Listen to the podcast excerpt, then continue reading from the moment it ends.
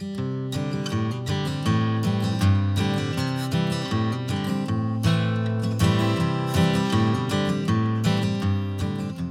大家好，我是 Rebecca，欢迎来到我的 Weekend Show。那么最近的天气呢是蛮闷热的，因为前几天有台风嘛，所以呢大家呢也要记得要多喝水，不要中暑了。我人生唯一一次中暑呢是在敦煌，没错，就是丝绸之路那个敦煌。虽然我真的觉得新疆还有敦煌真的是一个一定要去的地方，因为风景呢真的非常的美，但是呢那一次中暑真的让我印象非常的深刻，所以呢大家记得要随时补充水分。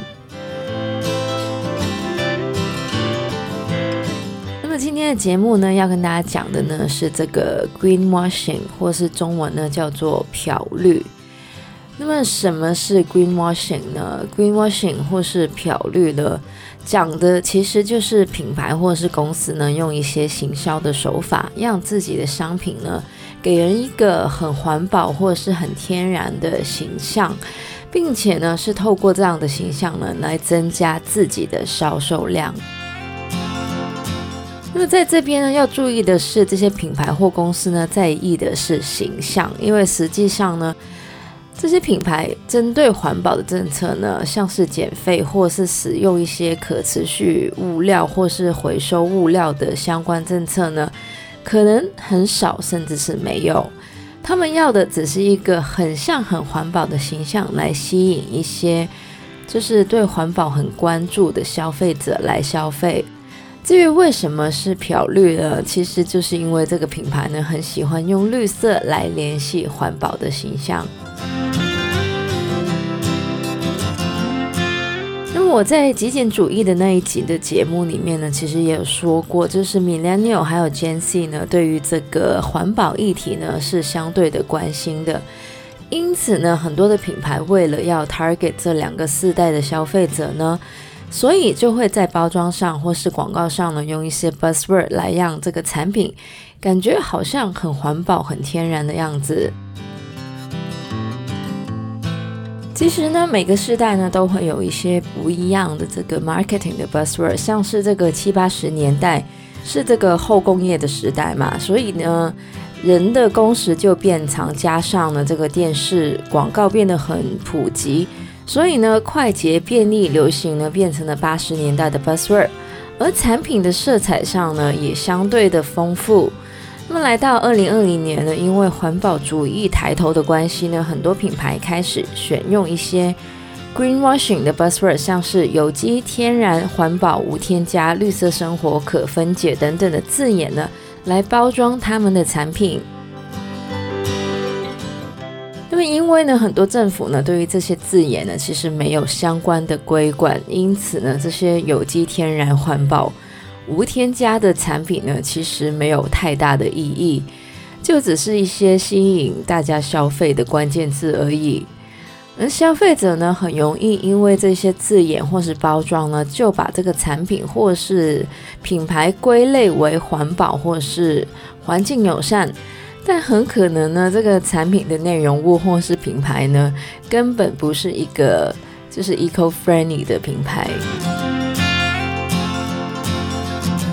那么如果大家搜寻 greenwashing 相关的文章呢，很多人都会用 H and M 呢作为这个 greenwashing 的一个代表。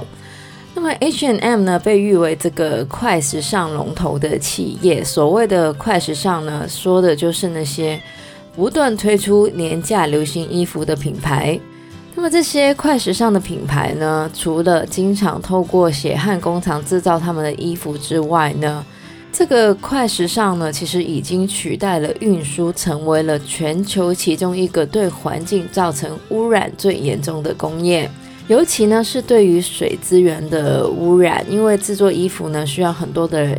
染料，然后呢，这些染完衣服后的染料呢，其实都会排到这个水源，造成污染。那么很明显呢，这样听起来呢，H&M 怎么都不会是一个很环保的公司，因为 H&M 呢就是全球最大的服装零售品牌嘛，而就是因为这个快时尚的这一些 bad web，也就是一个就是恶名在外嘛。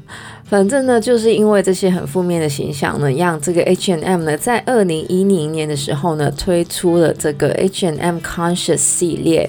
那么这个系列的衣服呢，是以白色为主的，采用这个 Cold and Co 可持续物料、有机棉还有回收物料等等。而这个 Conscious 系列呢，也就是 H and M Greenwashing 的代表作了。那么首先来说一下这个名字。那么 Conscious 系列呢，顾名思义呢，这是一个有良心的系列。也就是说，其他 H&M 的东西都没有良心吗？是这个意思吗？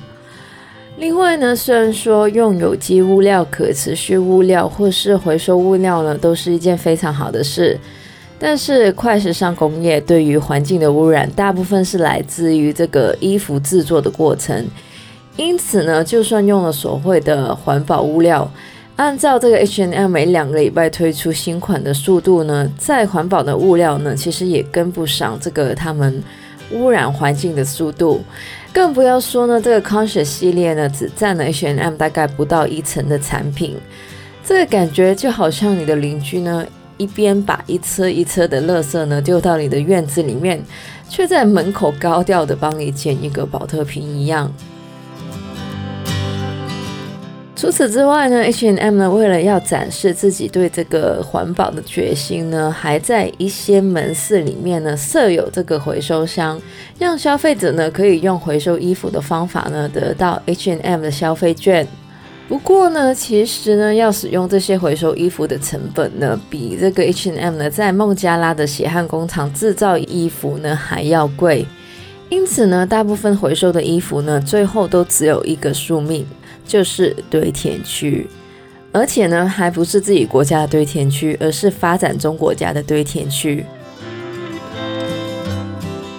另外呢，很多的这些快时尚的品牌呢，为了确保每周都有新的产品呢，几乎所有过季的款式呢，都会通通送到堆填区去销毁，也就是会制造大量的垃圾。所以呢，H&M 呢才会想要透过这个 Conscious 系列，或者是在门市里面设立这个回收箱呢，来让人觉得它是一个很环保或是一个对环境友善的品牌。那么除了快时尚之外呢，另外经常使用这个 greenwashing 的产品呢，就是这个瓶装水，还有呢就是清洁用品。我不知道大家有没有看过 Netflix 上面有一个叫做 Rotten 的 series，那么这个 series 里面其中一集呢就讲了有关于这个瓶装水。那么说到这个瓶装水的广告呢，大家可能都会想到什么纯天然啊，含有丰富矿物质之类的。不过呢，其实瓶装水本身就是从这个 tap water，也就是我们打开水龙头出来的水，然后呢包装成一个对我们健康很好的饮料。但是呢，这个瓶装水呢，除了剥削了我们的水资源之外呢，大部分的瓶装水呢都是装在跑特瓶里面的，而这些跑特瓶呢，几乎超过九成呢都不会被回收，也就是成为了垃圾。这个非常有名的这个 Fiji Water 呢，其实就是一个瓶装水漂绿的例子。首先呢，这个 Fiji Water 的瓶子呢，就有一个很 nature 的风景，就是有一个大海跟一朵花，让人感觉就是很天然嘛。而这个 Fiji Water 的广告词呢，则是说这个水呢是在源头包装，然后呢 untouched by man，也就是不被人类污染。我想说，你都已经在那边包装了，怎么可能 untouched by man？这不是很 ridiculous 的一个 claim 吗？而且呢，Fiji Water 的网页呢说，消费者呢购买他们的产品呢，就可以保护斐济的雨林，还有减少碳排放。那么，宝特瓶本身呢，就是石油的制品，制作宝特瓶呢，加上把这个水从斐济运送到世界各地的碳排放呢，根本就是。不必要的，更不要说他们公司也没有什么实际减碳的政策，所以呢，这真的是一个 greenwashing 的教科书的例子了。其实呢，如果比较理性的去想呢，所有的水呢，不是都是纯天然的吗？而所谓的天然矿物呢，其实矿物本身呢，也就是天然的。很多的瓶装水所谓的矿物质呢，其实都是人工加入的。我想应该不会有人想要从瓶装水里面吸取一天所需要的钙质吧。所以呢，瓶装水真的是一个蛮邪恶也蛮不必要的产品。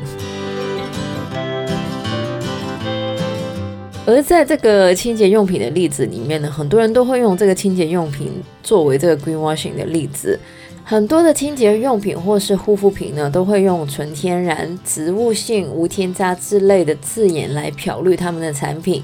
但是呢，如果细看他们的成分表呢，其实还可以找到很多对环境甚至对人体有害的成分。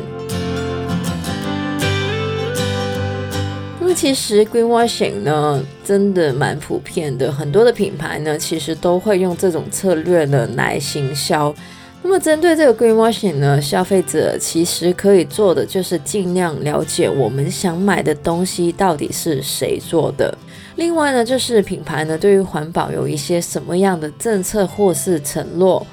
最重要的呢，就是不要被那些其实没有意义的广告词，像是绿色、环保、可持续、地球友善、可分解、天然、无添加，或是一些大自然或绿色的包装被诱导。因为这些词呢，其实都没有被规管，像是塑胶，其实也可以不要说是可分解的，只是需要好几千年而已。在外国呢，其实有很多相关的 website 或是 app 呢，可以搜寻这个品牌对于环境友善的程度，像是这个 Good on You，可以找到很多服装品牌 eco-friendly 的 ranking。这个 EWG apps 或是网站呢，这可以找到一些护肤品还有清洁用品的有害程度。当然，更重要的是，如果可以不买的话，不买呢，其实就是最环保的。我这一集节目呢，其实也不是叫大家不要买东西呢，只是呢想让大家了解，很多品牌呢都会用 greenwashing 的方式呢去吸引消费者买下一些可能并没有更加环保，甚至是加剧环境污染的产品。所以呢，在买之前呢，还是最好了解一下 greenwashing 的销售策略。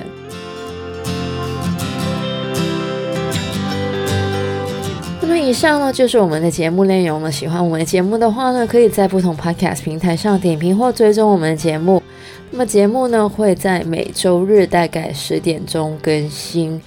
记得呢要多洗手，保持个人卫生。我是 Rebecca，谢谢大家收听，我们下礼拜再见，拜拜。